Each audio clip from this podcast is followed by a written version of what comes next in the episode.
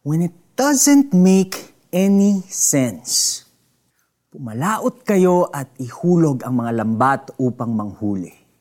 Sinabi ni Jesus kay Peter matapos niyang mangaral. Sa mga mangingisda, mas malaki ang chance na makahuli kapag gabi kaysa sa umaga.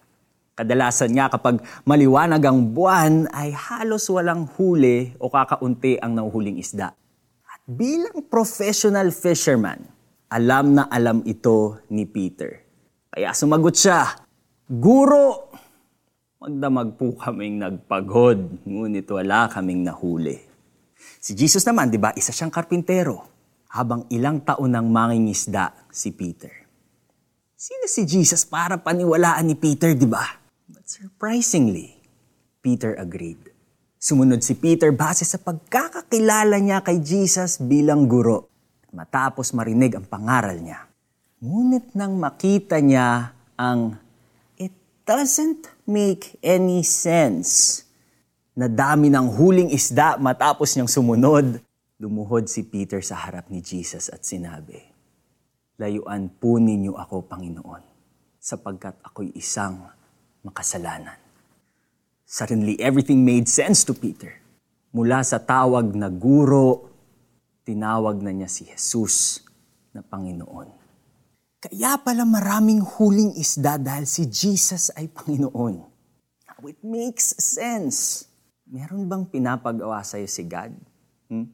Problema, you have some doubts because it doesn't make sense to you. Or maybe God is telling you to leave your current job, even if you're already very successful. Or to stay even if the situation looks hopeless. Like Peter, God calls his people to obey him without delay.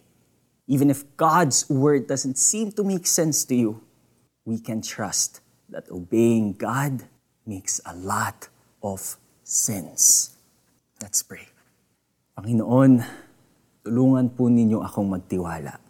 Magtiwala sa inyong salita. Help me fight my doubts and unbelief. Empower me through your Holy Spirit to boldly trust and obey your word. In Jesus' name, amen. Now, application naman tayo. Paano? In your journal, write to God to reveal to you through His Word what He wants you to do. Tanong mo, ask Him to help you obey His Word without delay. Gawin mo yan.